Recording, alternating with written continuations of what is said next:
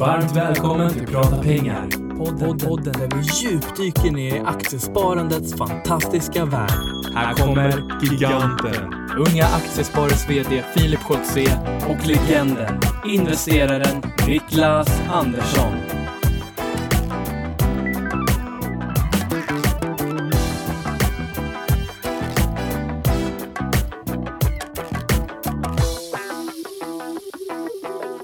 Då säger vi äntligen måndag och varmt välkommen till Prata Pengar. Lite mellandagspodd, Niklas. Ja, hett välkomna. Och det är verkligen äntligen måndag, för vi spelar in en måndag idag. Ja. Lite i förväg får vi ändå säga, för att du ska ju fara upp till, till Nord, Nordpolen nästan med Boden. Ta en bil i Stockholm, tankar, kör hela vägen upp. Sen när det är slut tank, tankar du igen och sen så kommer du nästan upp. Ja, det gör du. Ja, det är bra ändå. Mm. Då har man en snålbil. Ja, du kör kanske ekonomiskt. Eller är det Jenny som kör? Nej, nej, nej, det är jag som kör. Är det? Ni delar väl? Det är långt. Ja, rent teoretiskt så delar vi, men det är jag som kör. Okej. Jag förstår inte vad det där betyder. Ja, strunt samma. Eh, det har varit en, en härlig jul, hoppas vi, för er alla. Eh, nu är det ju annan dag när det här kommer ut. Och eh, vi tänkte blicka tillbaka lite grann på, för, för oss är det idag måndag den nittonde. En dag kvar till uppe sitta kväll. Eh, så det hoppas vi att ni inte missade. Om det var så att ni missade det så är det bara att gå in och kolla på YouTube så hittar ni den. Men igår avslutades ju Musikhjälpen som vi eh, har kämpat så hårt för att eh, våra lyssnare och våra följare och eh, vi ska eh, kunna bidra till att alla barn ska kunna få gå i skolan. Eh, och eh, det stängdes igår och du berättade för mig nu, Niklas, att de hade fått in trettionio miljoner. Ja, men jag såg en tweet på Twitter där de tackade som makalös, för det var en, en rekord. Jag vet det är rekord. De, mm. Jag tror att det var typ trettioen förra året eller någonting sånt där. Och vet du hur mycket det var första året när de körde? Nej. Då fick de in tre miljoner, tror jag. Så det har ju verkligen växt explosionsartat. Och det, vi, jag, då ja. tänker jag på att det är ju en tiotaggare i sådana fall. Ja, precis. Det är det verkligen. Och vi konstaterade ju här att vi fick in en tusendel av det här. Exakt. Ja. Vi fick ju in trettiosex tusen. Ja, trettiosex tusen tvåhundratjugo. Och jag tror till och med mm. att vår bössa är, eh, ligger fortfarande uppe, så man kan nog hjälpa till. Men vi hade en bössa. Mm. Den hade till nu på morgonen fått in tretton tusen femhundratjugo kronor. Eh, vi hade en auktion där man kunde få komma hit och gästa podden. Den gick för sjutton och sju. Var riktigt spurt på slutet. Här. Ja, men du, vi får sänka vår andel lite grann. För nu tog jag upp den här tweeten. Då står det så här, wow hörni, dubbelrekord. Vi älskar det så otroligt mycket. Herregud vad mycket känsla just nu. Tack, verkligen. Miljoner tack. Och det var, för, den var inte det, riktad till, för, till oss specifikt, utan till alla som engagerat sig. Nej, den här var till alla. fyrtionio miljoner fick de in. Jag hade bara fel, på, jag hade, jag hade fel på tio miljoner. Åh, oh, herregud. Men det var morgon när jag såg det. fyrtionio miljoner trehundrafyrtiofem kronor. Mm, fantastiskt. Eh, vi hade en aktion till, och det är kanske det mest eh, bizarra tycker jag, men, men du och jag, Niklas, ska, sa att vi skulle bjuda på middag, och det är det någon härlig människa som har velat betala fem tusen kronor för, mm. eh, och inte till oss då, såklart, utan till Musikhjälpen, så att det går ju till välgörande ändamål, eh, och så får man eh, snacka lite aktier med oss, mm. så det, det blir jättekul. Vi kommer eh, höra av oss till Till vinnarna eller sätta sig i kontakt, så ska vi boka in det där under, under nästa år. Men sen är det så här, det är vårt femtioandra avsnitt, Niklas. Jajamän. Nu är det ettårsjubileum, grattis. Ja, men grattis på dig själv, det är det. För ja. nu är det ju, vi har ju till och med passerat dagen vi spelade in det första avsnittet. Och när det här kommer ja. ut så kommer vi också ha passerat första datumet, alltså utgivningsdatumet för första avsnittet. Ja, jag tror att det var det tjugoandra. tjugotredje. tjugotredje. Mm. Så stort grattis. Ja, men tack. Det och känns fantastiskt bra. Det känns fantastiskt roligt. Jag hoppas alla där hemma också när ni fick julklapparna. För nu sa vi att det var annan dag när det här kom ja. ut. Att ni fick trevliga julklappar där i, i paketen också. Ja, så och var det så att man fick aktier så, ja, och var det så att man fick aktier så kan man väl eh, skriva det under hashtag Prata Pengar på Twitter. Så vi får se. Likt en uppe sitta kväll, tänker jag. Eh, att man kan få se liksom, vad fick du på julafton? Fick två Castellum och fyra klätt eller vad man nu fick. Så. Det hade varit lite kul. Eh, och jag tänkte så här, vi ska bjuda på lite statistik nu när det är vårt femtioandra avsnitt. Eh, och nu blir det här statistik till och med den sjuttonde december. Eh, så att det är ju inte helt exakt, eller den artonde till och med tog ut där. Eh, den artonde december hade vi en miljon sjuttioåtta tusen niohundrasextio lyssningar. Vi åt ju miljontårt här på kansliet förra veckan för att vi gick över det målet. Jätteroligt ju. Ja, och sju komma åttionio procent plus än dess. Ja, precis. Bra, det är en årsavkastning. Mm. Ja, nästan. En årsavkastning exklusiv utdelning skulle jag säga. Ja, det skulle man kunna säga. Ja, okej, okay, vi säger det. Det är, väl, det är väl där vi faktiskt är i år. Jo, men det får man säga. Jo, men det är det. Ja, vi kommer dit sen. Eh, sen har vi, sen när jag kollade då i söndags, eh, så från söndag till söndag så hade vi trettiotvåtusen tvåhundra lyssningar då de senaste sju dagarna. Mm. Så det, och det är där någonstans vi ligger nu per rullande sju dagar. Eh, det mest lyssnade avsnittet är avsnitt tio, vägen till första miljonen. Eh, och den har det lyssnats på över fyrtiotusen gånger. Mm. Otroligt. Eh, det näst mest eh, lyssnade avsnittet är avsnitt tre, bygg din egen pengamaskin. Så att det här är ju liksom i början på vår karriär här. Det är de avsnitt man lyssnar på mest. Ehm, och det är intressant. Och det tredje mest lyssnade är bygg... Nej, förlåt. Månadssparens dilemma, avsnitt trettioåtta. Så där var en liten, en liten sladdis då. Men eh, vad, ja, vad tror vi om det? Ja, men det ser väl roligt ut. Jag menar, jag tycker ju titlar här ser lite roliga ut. Det var ju väldigt... Ja, det är det. Det är Patricks talang att sätta grymma titlar. Mm. Är det såna här klickraketer? Ja, det det ja, och sen får vi väl säga att innehållet är väl förhoppningsvis bra också. Ja, men det får vi säga. Ja, men de var bra. Vilket är ditt favoritavsnitt i år? Ja, du. Jag vet inte riktigt vilket som är mitt favoritavsnitt. Alltså rent personligt sådär, om man bortser från um, om man bortser från i börssammanhang och, och liksom det... innehållet vi förmedlas av rent egoistisk karaktär. Man får vara egoistisk. Så tycker jag nog att det är avsnittet med babybomben. Ah. För att ni varit så förvånade. Ja, jag håller faktiskt med. Jag, jag skrev ner där på morgonen eller funderade på vilka jag ska säga. Jag tycker också babybomben är det roligaste avsnittet. Också för att det har eh, ingenting med någonting eh, så som vi tänker att det här ska handla om att göra. Fast ändå har det det så mycket mer än man bara kan tänka sig.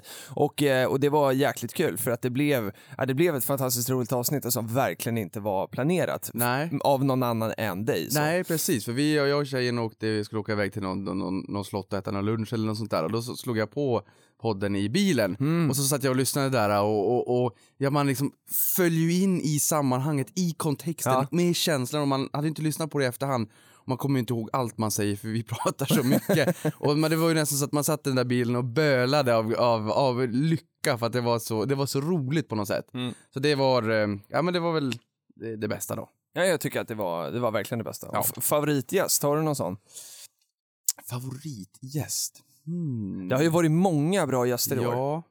Och jag tror att vi ungefär har haft gäst i varannat program i snitt. Sen har det kommit lite i, liksom, i bulk sådär. Men eh, ungefär i varannat avsnitt. Alltså jag undrar vem som är favorit för att alla har ju sin egen karaktäristika ja, det måste jag säga. På något sätt. Alltså det är klart att eh, en, en Stefan Ingves var ju eh, väldigt speciell att intervjua sådär. Och en... Eh, ja, man var ju väldigt förberedd inför det avsnittet på något sätt. Det var väldigt... Eh, ja, jag vet inte hur man ska säga. Det, det, var, det var lite pirrigt. Ja, jo men...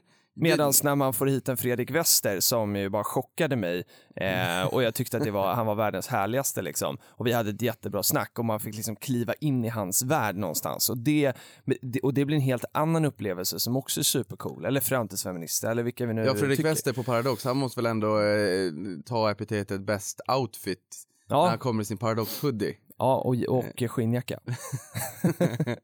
Tyckte jag var riktigt bra. Nej, men det har varit, eh, ja, men det har varit riktigt bra avsnitt. Och de här resespecialer med, med vår kollega Niklas här. Och liksom, ja, men det, har varit, eh, det har varit ett jäkligt kul år. Och vi har ju enormt eh, många gäster planerade redan inför nästa år.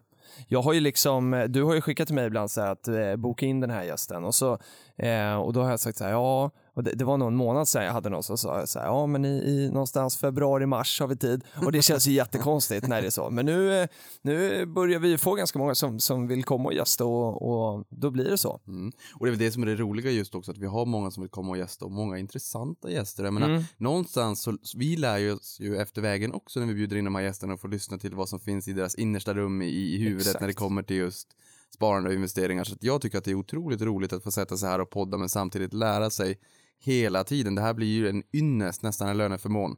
Det är det. Det måste man säga. Mm. Men vi fan måste beskattas inte för det här. Nej. Så även om Skatteverket lyssnar på det så nej. Exakt, det är tur. Så, så tidiga morgon när man går upp och sådär. Och det, det borde kvitta ut sig. Nej, men det ska bli ett väldigt spännande tjugohundrasjutton. Ja, men det här är så bli. Också att folk vill att vi tar in en specifik gäst här. Så är det ju bara att skriva det under hashtag Prata Pengar. Ja, och främst Twitter. Jag menar, ja. vi, vi försöker ju ta in så många som möjligt. Men Visst. Samtidigt så är ju tiden en bristvara. Vi gör bara en podd i veckan. Mm. Men jag menar, här är en, en intressant gäst som kan förmedla ett bra budskap till, till de många.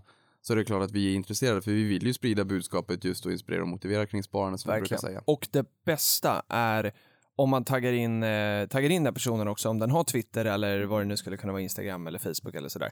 Eh, så att man visar för gästen också att så här, här finns en podd som, som jag vill att du ska gästa. Mm, och, nä- och nästa år ska vi också försöka göra just ett avsnitt om vad ett bra bolag är för någonting. Mm. Och det är ju inte det allra enklaste att, att sätta ihop. Men vi har väl som mål att försöka hitta de här karaktäristikerna just på bolag som är riktigt, riktigt fina. Ja. Så någon gång under nästa år. Senast nyår nästa det, år. Det kommer bli sjukt spännande. Eh, vad, ja, vi kan återkomma till det. Vi hoppar in på första frågan. Den här hade jag faktiskt tänkt att vi skulle ta förra veckan, men det hamnade nu. Från Adrian.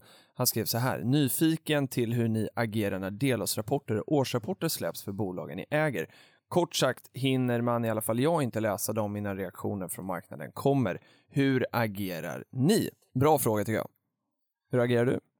Nej, men nej. Det, jag hinner absolut inte läsa det, oavsett om det kommer sju eller åtta på morgonen nej. Eller om det kommer mitt under handelsdagen. Aja, baja, förbaskade bolag som släpper rapporterna mitt under handelsdagen. Det skapar onödig volla.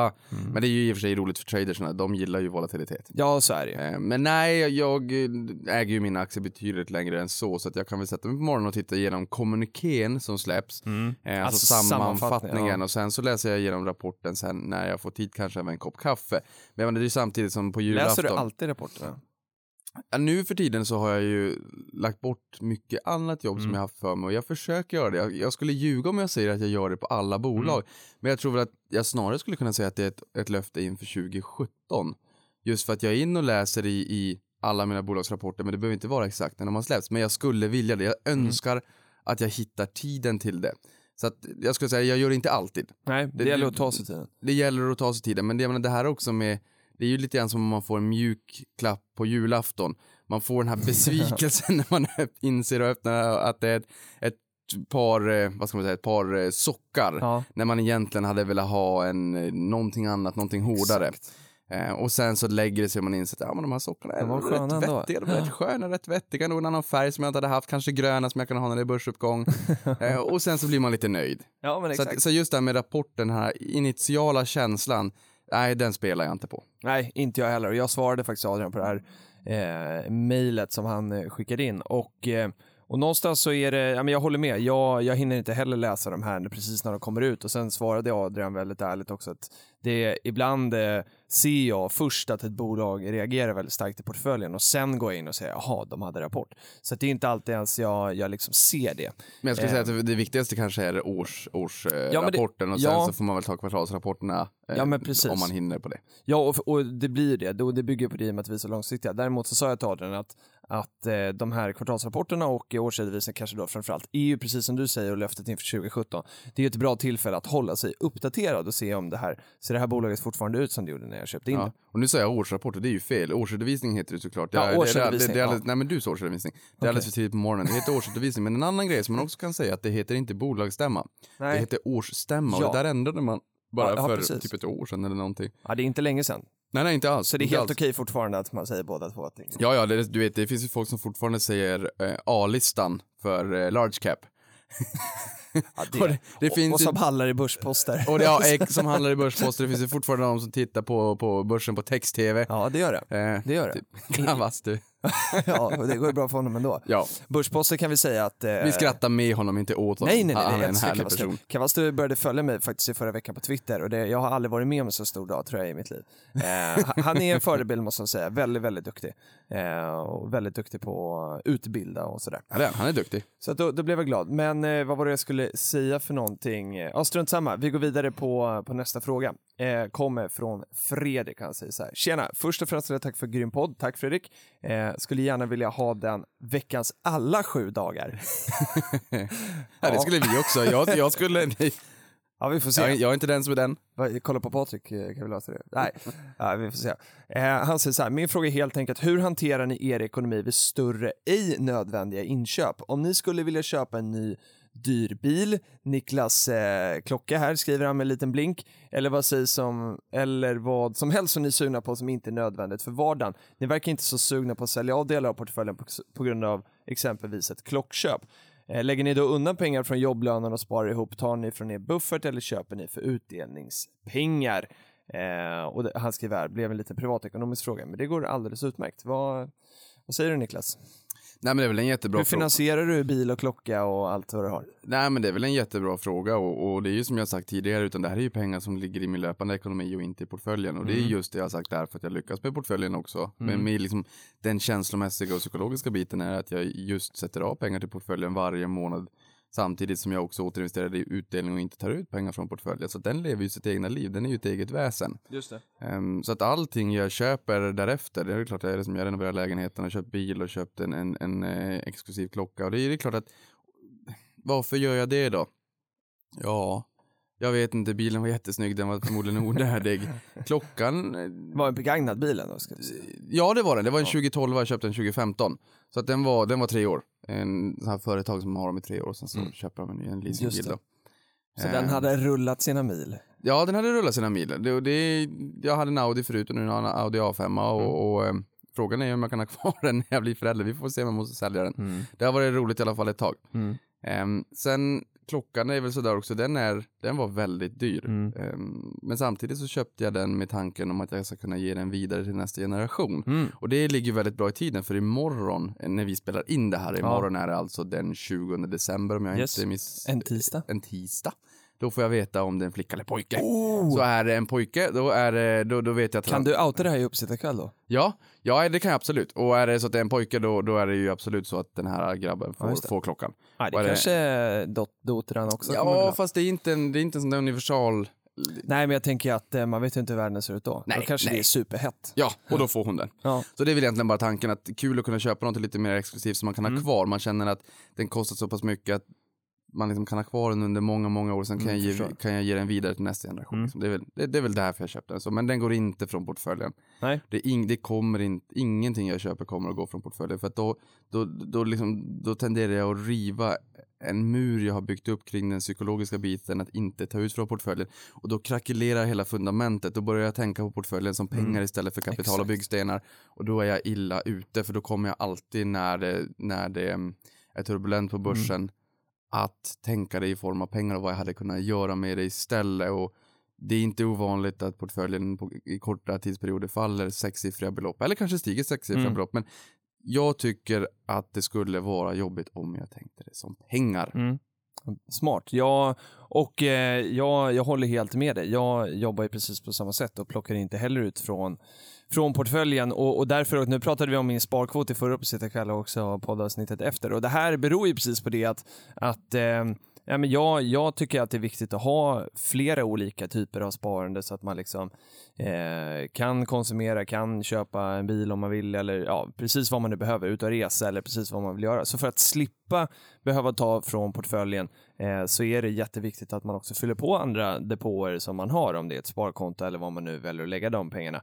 Eh, Så att man liksom inte rör portföljen, för då behöver man inte fundera. Nej, och sen behöver du inte slakta sparkvoten som Filip gjorde. Ding, ding, ding. Nej, och det, det, det man kan säga också är ju att eh, man skulle kunna tänka det här precis som ett bolag i, inom redovisningen. Där har man ju både bundet eget kapital och mm. fritt eget kapital. Just det. Och det bundna egna kapitalet är ju inte alls lika enkelt att dela ut till aktieägaren. Det är ju bundet. Och det är precis så jag tänker i min portfölj, fast jag visste inte att jag tänkte så. För att jag, jag hade den här analogin till, till redovisningens värld. Kommer jag på här nu då att just portföljen är bundet eget kapital och, och lön, buffert på konto med mera som man använder för att köpa det man vill. Det är fritt eget kapital. Ja, hoppas det var svar på frågan där till Fredrik. Vi går vidare på nästa från F. Smed som har skrivit på Twitter under hashtag Prata Pengar. Eh, nybörjarfråga säger han, eller hon, det spelar ingen roll. Om det finns säljorder på hundra aktier och köp på femtio på samma kurs, vad avgör vem som får sälja?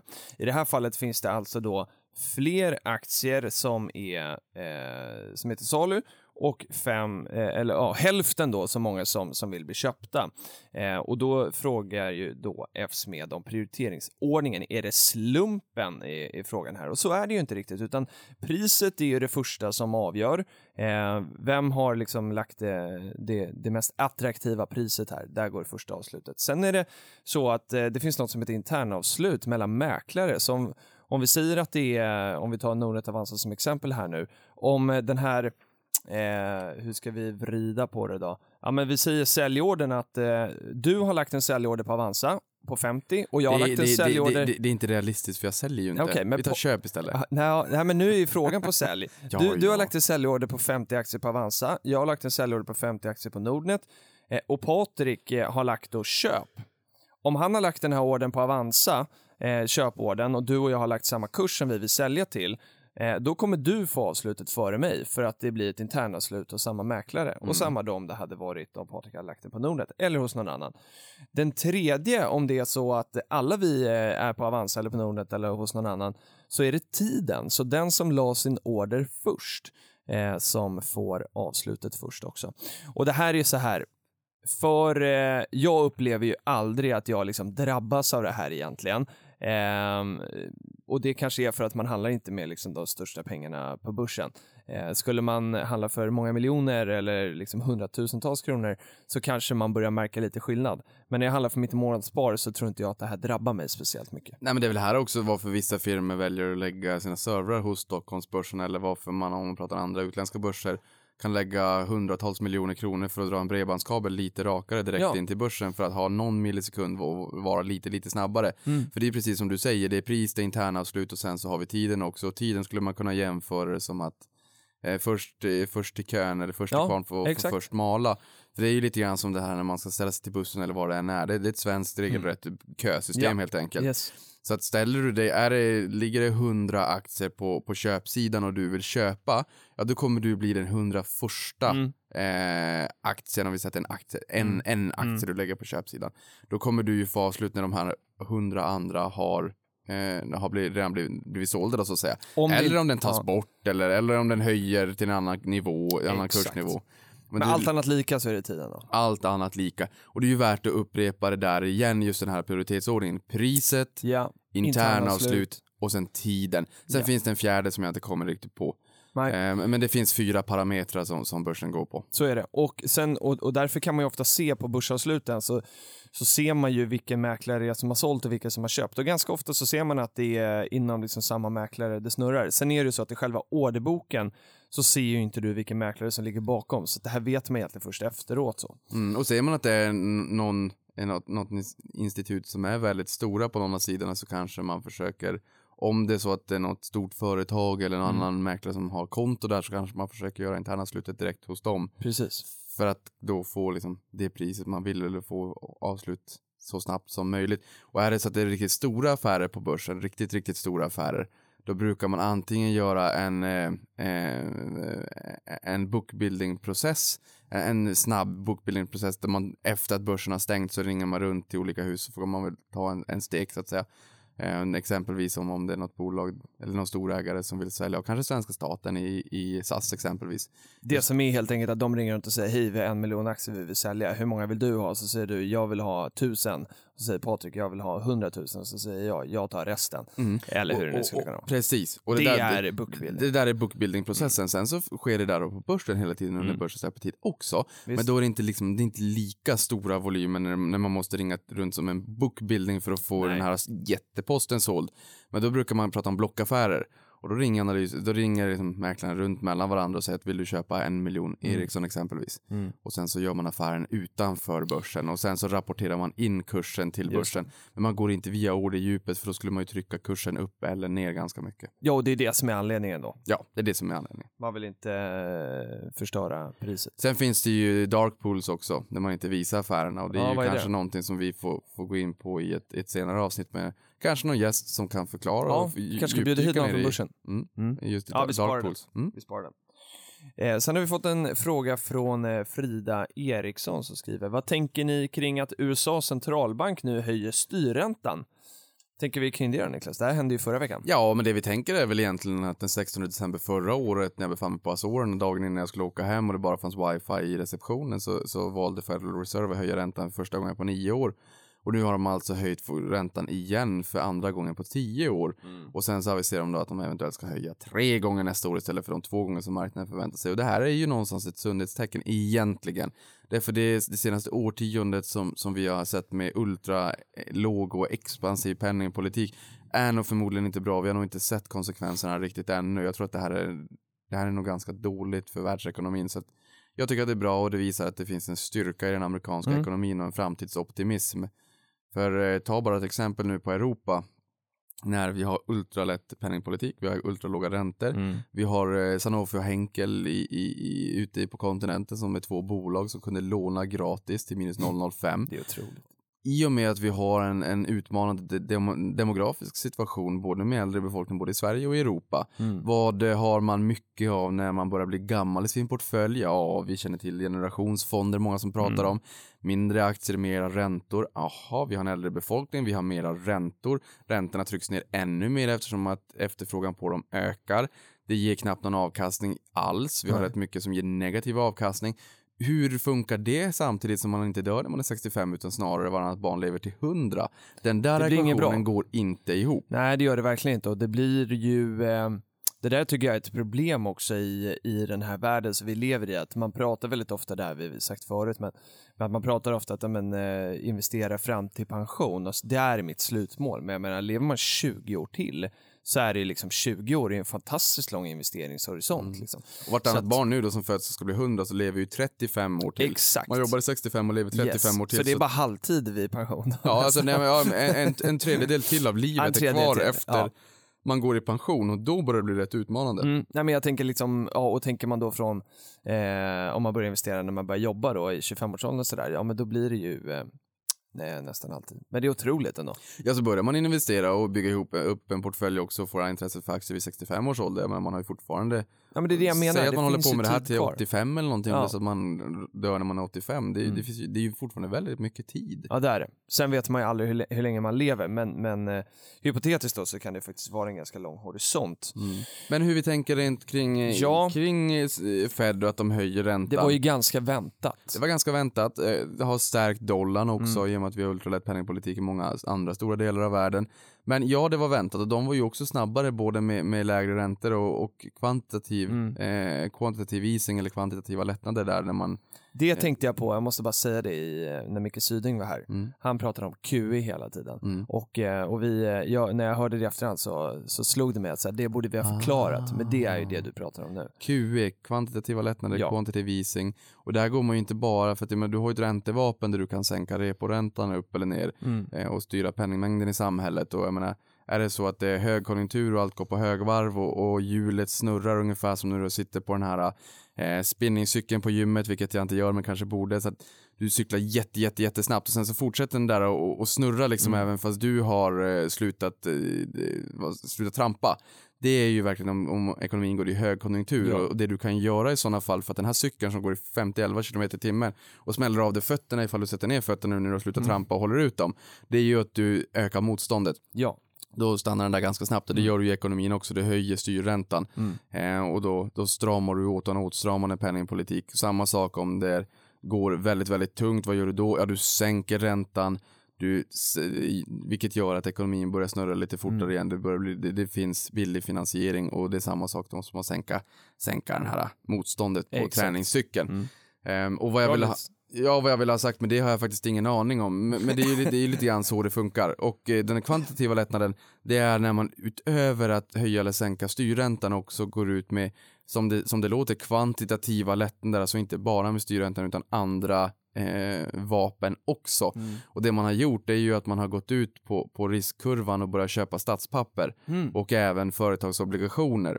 Så man, för reporäntan är ju en veckoränta, en repurchase agreement som egentligen styr all, den allra, allra kortaste räntan, även natträntan, overnight deposit rate och veckoräntan, men den styr ju alla andra också, mm. ett åring, två åring, tre åring, fem åring och tio åring. Mm. Men utan att bli för långrandig på det här, men säg att vi har tioårsräntan, den styr man ju inte lika kraftigt som om man styr veckoräntan, för den, den, den styr man ju helt och hållet själv. Mm. Men det man kan göra för att trycka ner tioårsräntan, mm. ja, det är ju i sådana fall om det är så att man köper väldigt mycket tioåriga statspapper. Mm. Det är klart att då ökar ju efterfrågan. Alltså att Riksbanken gör det. Att Riksbanken mm. gör det.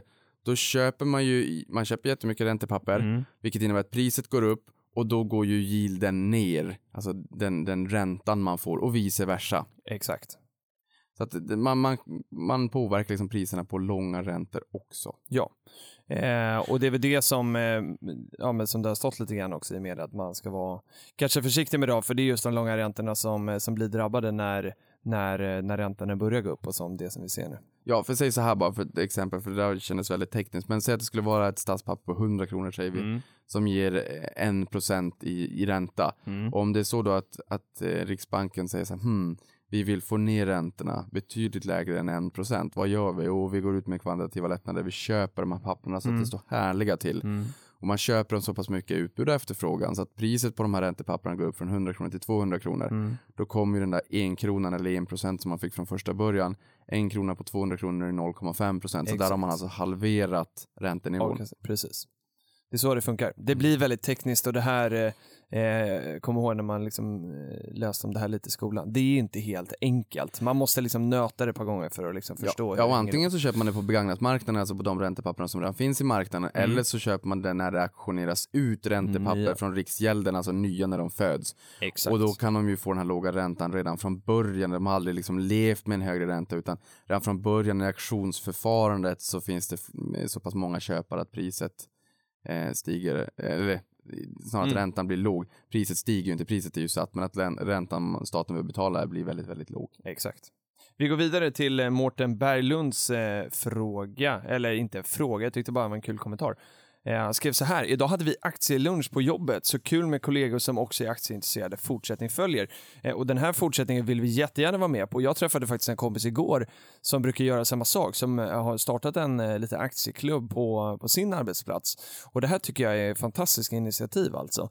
För ofta kan det ju vara så att man har kanske en eh, tjänstepension eller något sånt där som man delar med sina kollegor.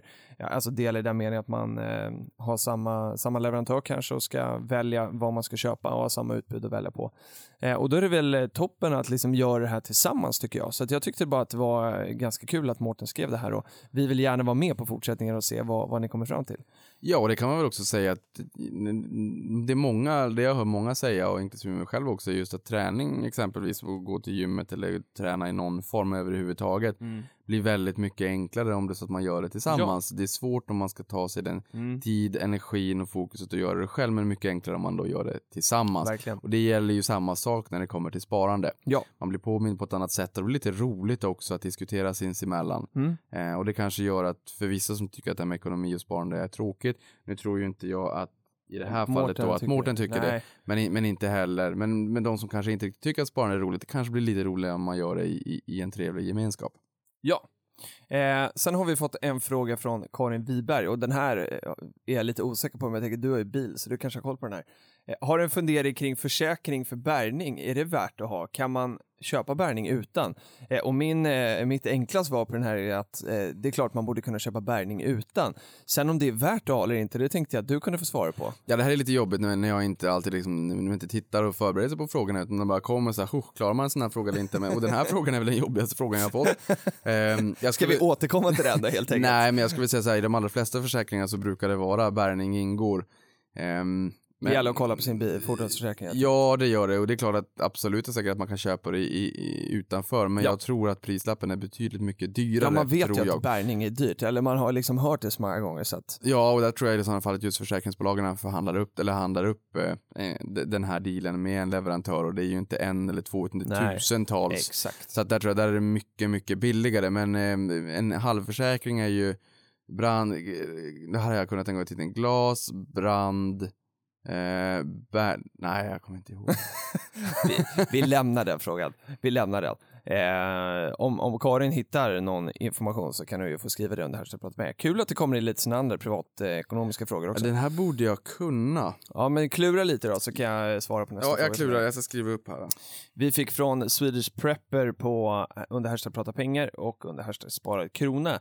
Insättningsgarantin är på hundra tusen euro eh, frågetecken. Måste skaffa en till bank. Eh, och det här är ju eh, nästan rätt. Det var rätt för ett tag sedan, men man har ju faktiskt gjort om det här nu så att nu är insättningsgarantin niohundrafemtio tusen kronor.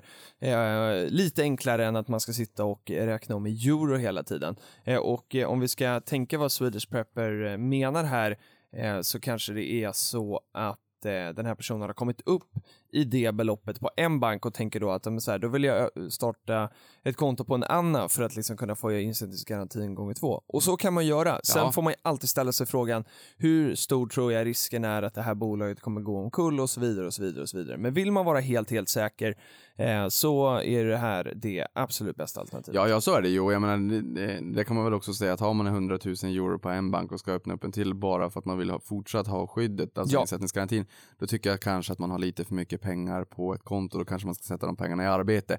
Men eh, tillbaka till den där förra frågan. Mm. det, det, det var ju på åtta glas, brand, räddning, rättsskydd och stöld vill jag minnas.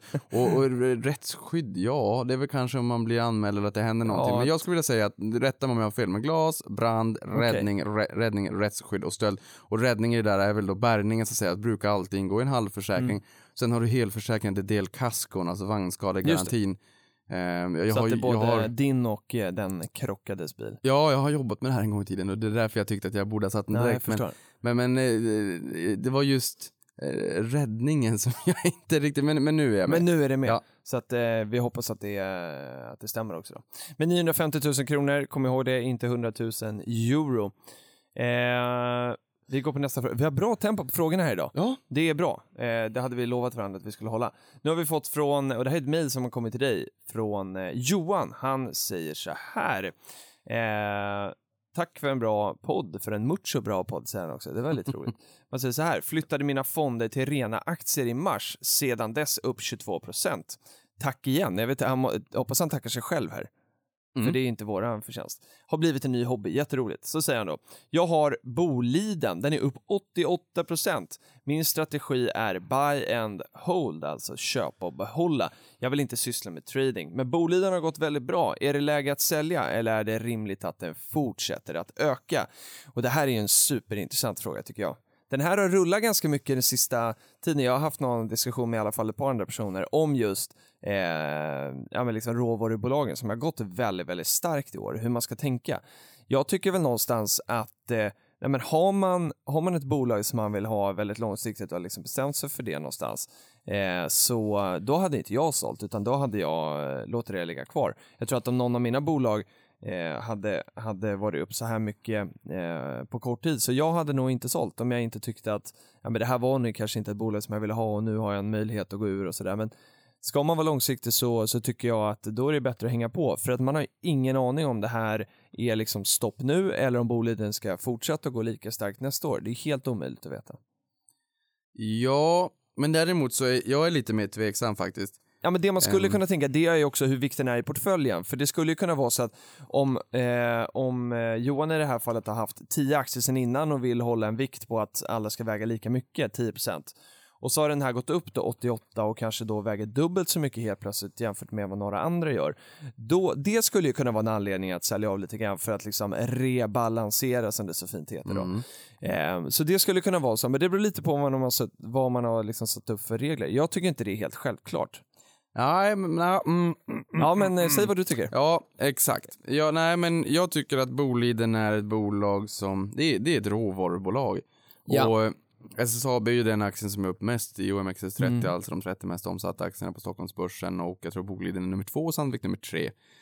Ehm, I alla fall sist jag kollade. Och, och just den här typen av bolag. Man är ju inte helt och hållet sin egen lyckas med. Nej. Man är inte prissättare. Man Nej. är pristagare. Mm. Man har heller inte den, den moten som man brukar prata i amerikansk eh, investerings... Eh, Vad heter det för något? Moat. Okay. Och även värdeinvesterare eller de som titulerar sig för värdeinvesterare i Sverige brukar också prata om det här. Okay. Och moten, när man pratar om det, är Um, vad man skulle kunna säga, vad heter den här plaskdammen med gummiankarna eller krokodiler vid, kring borgen? Alltså, eh, vallgravar. Vallgrav. Man vill ha Precis, någon form man vill ha vallgravar. Man vill ha någon form av vallgravar. Kanske så som Apple har haft Coca-Cola. Mm. Jag tror inte det kommer komma upp en Coca-Cola två ungefär som Tele två och, och, och äga och dominera marknaden imorgon. Så man har en bra, man har en bra moat, man har de här vallgravarna, skyddsvallar egentligen. Ja, man kan säga att skyddsvallarna kan man skapa genom att ha ett otroligt starkt varumärke. Vill du se Kalle Anka så kan du bara göra det hos Disney till exempel.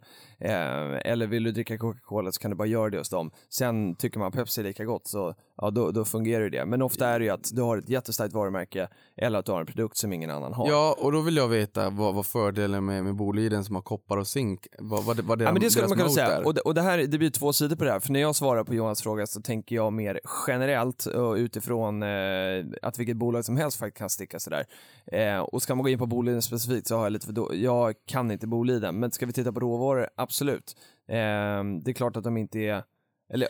Man kan säga så här, bo, råvaror är ett volatilt tillgångslag. Ja, men det är det. Och där brukar man prata om att det är bra att ha olika tillgångslag i, sin, i en väldiversifierad mm. portfölj. Man kan prata om aktier, räntor, råvaror, valutor, fastigheter.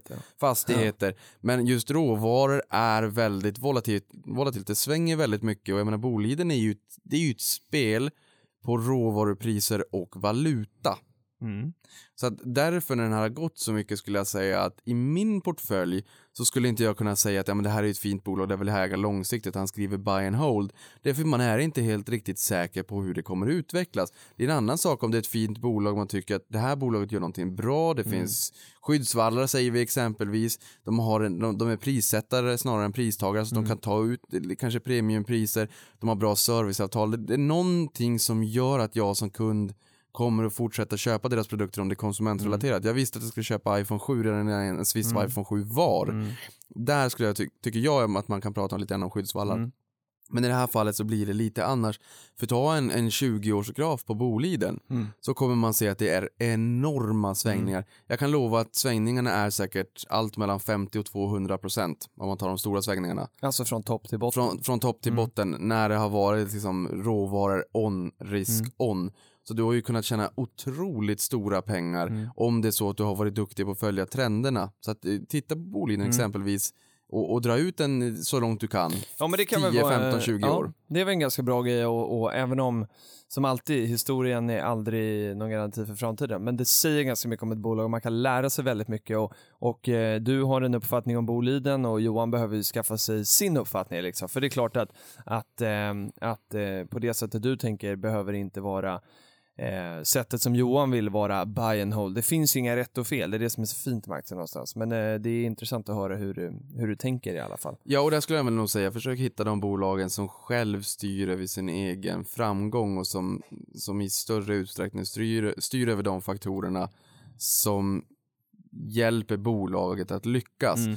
Men ett bolag som styrs mycket av externa faktorer, råvaror och valuta. Mm. Eh, Det ja, är lite mer vanskligt, mm. det är lite tuffare för mm. det, det är svårare för ett sånt bolag att själv styra över sin egen lycka så att säga. Mm. S S A B, vi har sagt det tusen gånger, vi säger det igen, beroende av, av priserna mm. på insatsvaran järnmalm, beroende på energipriset i framställan, produktion, mm. beroende av världsmarknadspriset när de ska sälja sitt högfasta stål. Mm. Det är samma sak där, mm. de kan skära kostnader. Däremot det de vill göra, det är ju att öka eftermarknaden. Mm. Alltså när du har en traktor med någon slitstål på skopan och mm. det bara blir utnött och måste bytas ut, då skickas det en signal. Eftermarknaden är också så här hopplös finansavtryck. Ja. Det är service helt enkelt efter. Ja, men precis. Säg att du köper en bil och all, all eftermarknad egentligen, det blir ju när du ska byta torkarblad och besikta och nya däck och jag menar allt, allt sånt där, och kanske ny klädsel i bilen och någon lite, ja men så. Och, och då vill man ju att, att det är bolaget och som säljer produkten i första hand som även tar in intäkterna i andra hand, alltså de här som köparen som kommer efterhand då. Just det. Och det kan man väl också säga Boliden, nej inte Boliden, Atlas Copco och Sandvik. Mm, mm.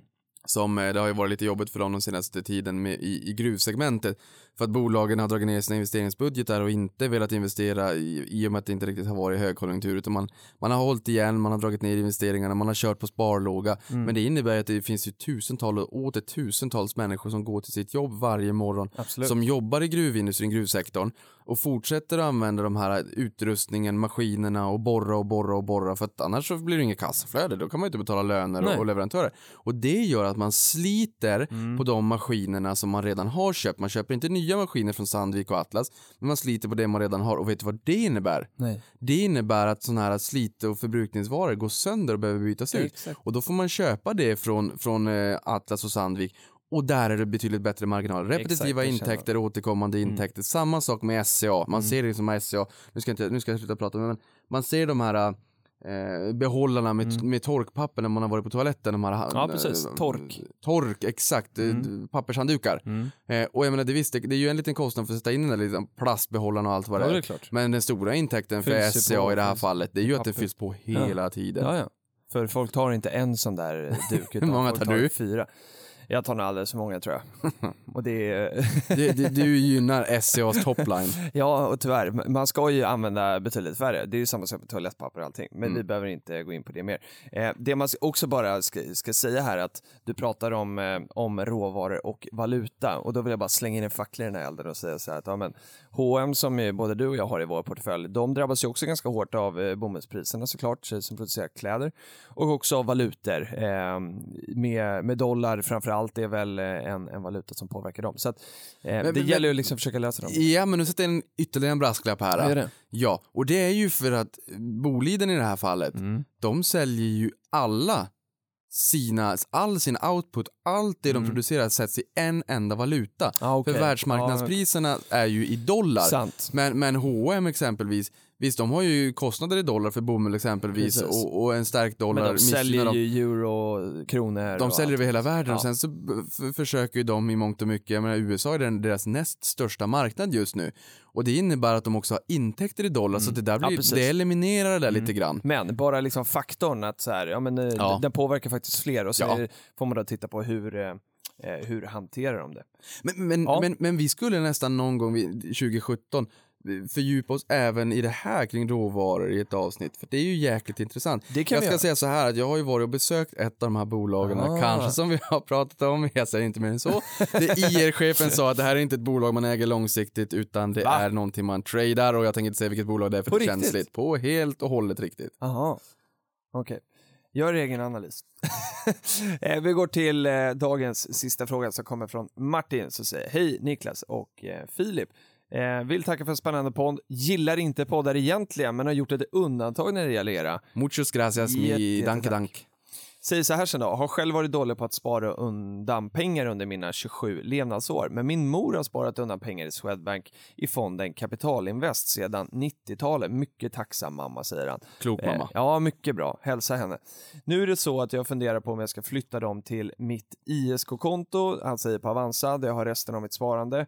Det är totalt nittio tusen och vinsten är på trettioåtta tusen. Hur ska jag tänka? Eller ska jag lämna kvar dem på Swedbank? Kontot. Tack på förhand. Martin. Mm. Eh, och eh, jag, dels var jag ju tvungen att gå in och kolla vad, eh, vad det här var för fond. Och eh, det är en aktiefond som eh, har, jag tror att det var trettiofem procent Sverige och sextio någonting eh, globalt. Eh, jag tror att den kostade en och fyrtio. Mm. Eh, ja, vad ska vi, vad ska vi svara? Det f- förmodligen ligger det här på, då, på en fonddepå en, eller en aktiedepå, som betyder att om han säljer det här så kommer han få betala skatt på de här trettioåtta tusen kronorna. Ja, och det, det är ju det där liksom, det är skatt på, för då det var ju nittio tusen idag och trettioåtta skatt. Det innebär att om man då betalar trettio procent skatt på de trettioåtta tusen så blir det elva tusen fyrahundra kronor i skatt. Ja. Jag skulle säga så här att är man ung, vilket han är tjugosju, det är, han är ju bara barnet. Han är ju faktiskt lika två... gammal som mig. Han är lika gammal som dig. Ni är bara, ni är bara barnet. Njut av er ungdom när ni är lika gammal som mig, två år äldre.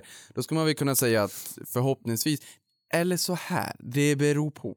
För är det här pengar till en kontantinsats eller någonting annat ja. väldigt specifikt eller studier vad det kan tänkas yes. vara, då får man ta sig en extra funderare. Då kanske man ska fundera på om man ska ha dem i den fonden jag har idag, för det är en aktiefond. Ja, mm. och exakt. Mm. Och sälj inte av de här fonderna under tiden du studerar. Nej. Om det är så att du ligger på brytgränsen, för att det här räknas som inkomst, ja. då kan du få betala tillbaka det sen. Men är det långsiktiga pengar så finns det bara en enda lösning på det, och det är att dra plåstret och lägga in det på en I S K eller en kapitalförsäkring. Ja. Um, men som sagt, lite grann det beror på vad man har för, för ekonomiska förutsättningar och vad man har tänkt göra med pengarna. Men eh, det många drar sig för, det är ju att dra plåstret och lägga in det här i ett schablonskattat skal just för att man tvingar fram en beskattning. Det räknas ju som en realisation. Exakt. Eh, så där, där skulle jag väl säga i sådana fall, har du tänkt att behålla det här långsiktigt in på ett schablonskattat konto, där kan man ju också säga att den eh, beskattningen inför nästa år är redan klar sedan en tid tillbaka. Ja, det är det. Eh, och där införde man ju den ett golv. Den blir låg igen, den blir låg igen. Högre än vad som var tanken. Exakt, för nu, vi, vi, ja, ska vi känga? Nej. Jo, ja. vi, oh, vi känga på, politikerna igen. Ni lovade att inte införa den här noll komma sjuttiofem på I S K, och ni lovade att låta det vara. Men ni införde noll komma sjuttiofem på det här, plus att ni la ett golv på en komma tjugofem.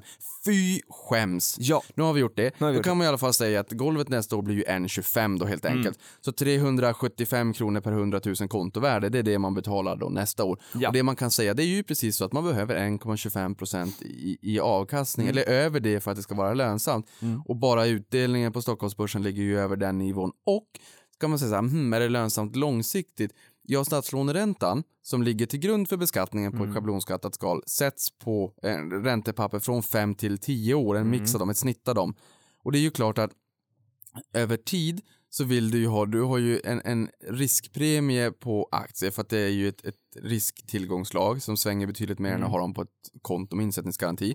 Så du vill, du, du vill ju både ha liksom en riskpremie, eller avkastningskravet, du vill ha en riskpremie. Alltså förväntan om vad den ska avkasta liksom. Ja, mm. du vill ha en, en riskpremie för att, du, för att du investerar i aktier, och sen vill du ju ha en ersättning även för den riskfria räntan. Just det, just det. Så att i teorin så kommer den ju alltid över tid att överstiga statslåneräntan, för det är ju per definition riskfri ränta. Ja, exakt. Där nådde vi klimax. Där nådde vi klimax, ja men det låter bra. Eh, sen det jag också vill bara Nej, skicka men, med. Så, så det är bra, ja. det är bra, ja, det är bra att, tanke, det är bra tanke. Så att med bara en liten brasklapp då därför, eh, om det är studier eller kontantinsats och sådär, men då börjar jag fundera på det här i alla fall. Ja. Och sen tänk på, eh, ett tips här är ju att gå in och titta.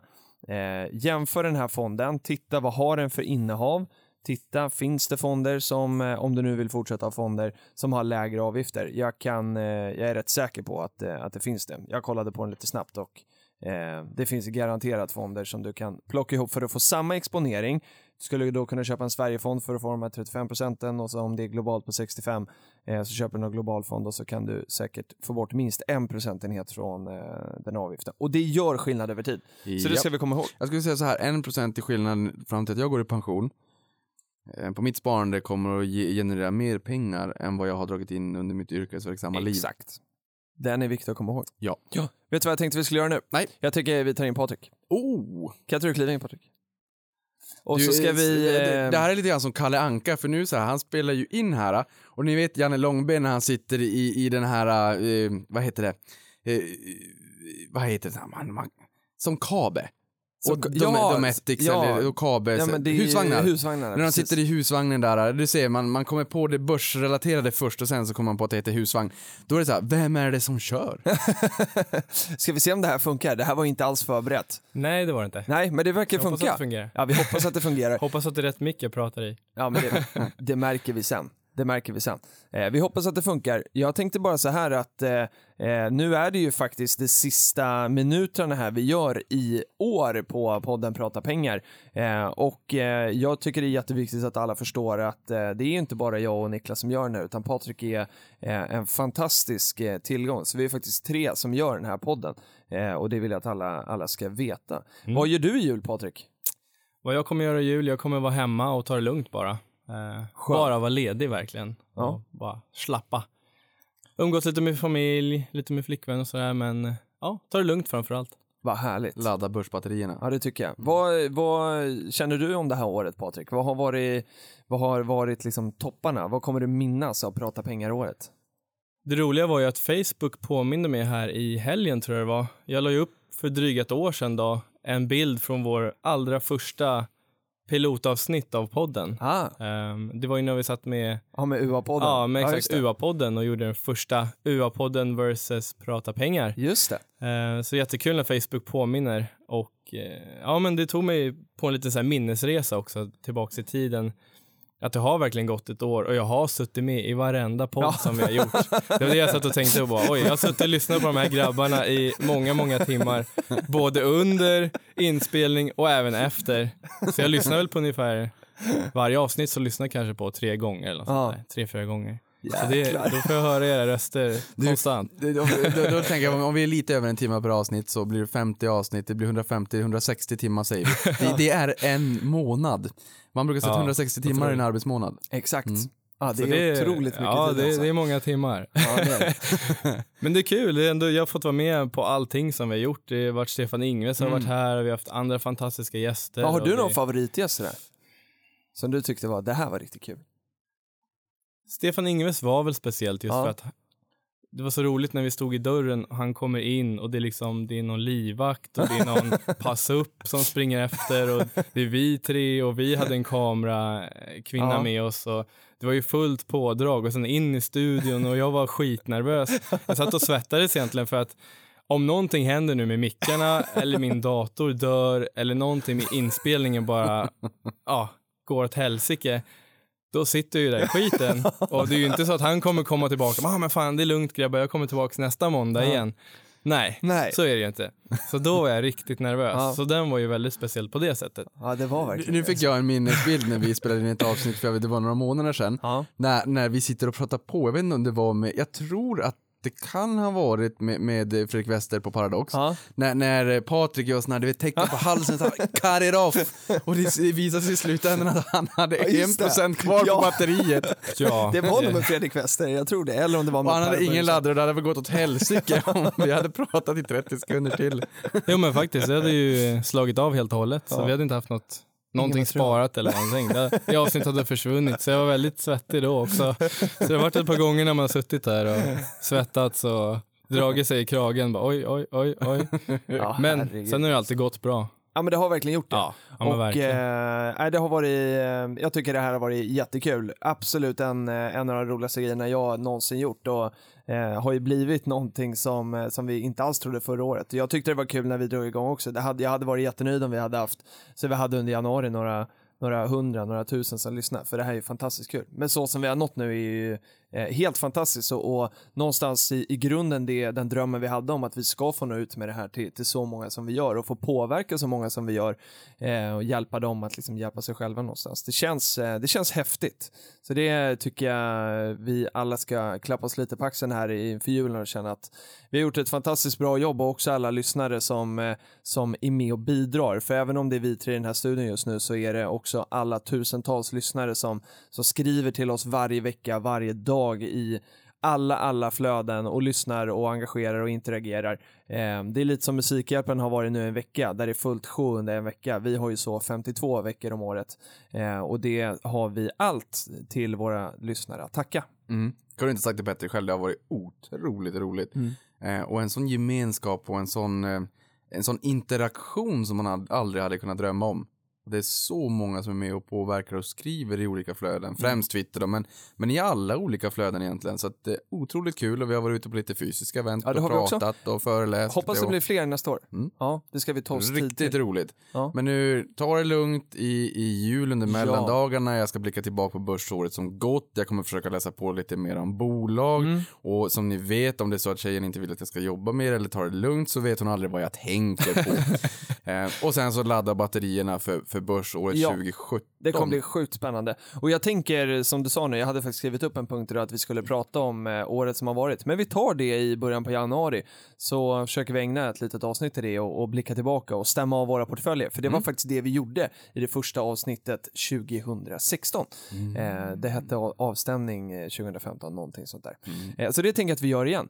Så att eh, från oss alla eh, så är det inte jul, eh, eller ja, det är annan dag, så det är fortfarande lite julmys. men eh, vi önskar ett gott nytt år. Gott nytt år. Nu poppar upp S C A gör en drömaffär enligt, exper- enligt experterna på morgonen. Så det poppar upp lite intressanta tweets. Det ja. kommer vara känt i marknaden när den här podden kommer ut. Det kommer det verkligen vara.